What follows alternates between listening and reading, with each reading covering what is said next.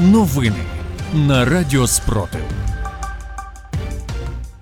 Вітаю в студії Радіо Спротив. Працює Єва Френдліх. Сьогодні 31 липня, 523-й день повномасштабної війни, коли Україна захищає себе та весь цивілізований світ від російської агресії. Далі про найголовніше.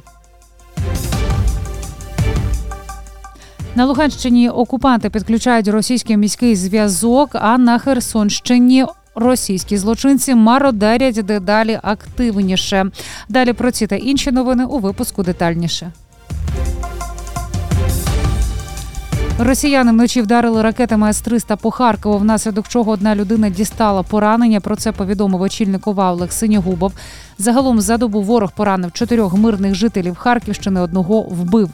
Цитую близько півночі. Ворог ракетами С-300 обстріляв місто. Зафіксовані влучання на території цивільного підприємства в Новобаварському районі міста сталися пожежі. Зазнав поранення та був госпіталізований охоронець. Повідомив Синягубов. На тиждень терору проти українських портів Росія витратила понад 280 мільйонів доларів. Із 18 по 24 липня окупанти випустили по Одещині 75 ракет та 100 БПЛА.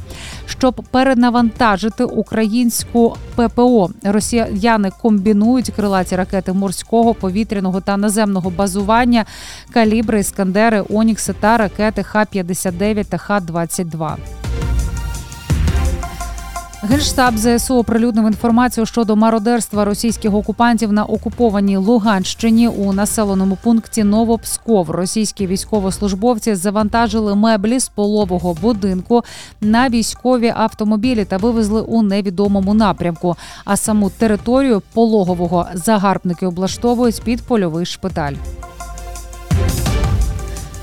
Серед російських окупаційних військ на Херсонщині почастішали випадки мародерства. Це може свідчити про підготовку до жесту доброї волі. Про це повідомила Наталія Гуменюк в ефірі проекту Радіо Свобода.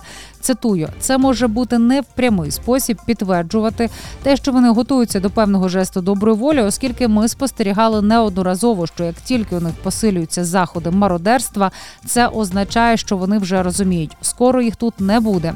Також вона додала, що на окупованій Херсонщині російським силам нині немає звідки підтягувати додаткові резерви. Крім того, у цьому немає потреби.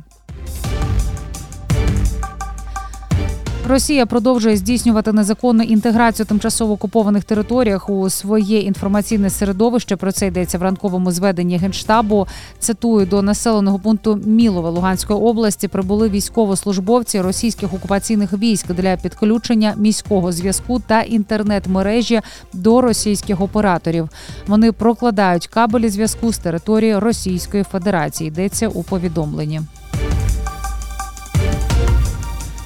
За даними аналітиків Діпстейт, на Сватівському напрямку проведено стабілізаційні заходи, де силам оборони України було вибито ворога з району Надії та частини Новоєгорівки.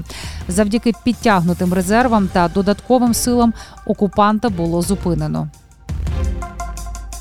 Велика Британія готує бригаду українських спецпризначенців для операції з деокупації Криму. Про це повідомляє Sunday Express. Операція включатиме удари з повітря, суші та моря, зокрема далекобійними ракетами, які нададуть Велика Британія і США.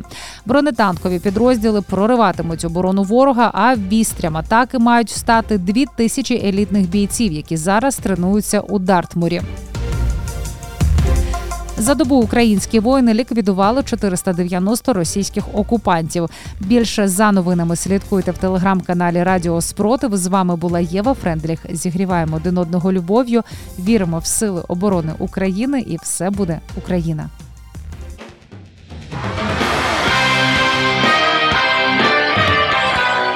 Радіо Спротив. Радіо визвольного руху.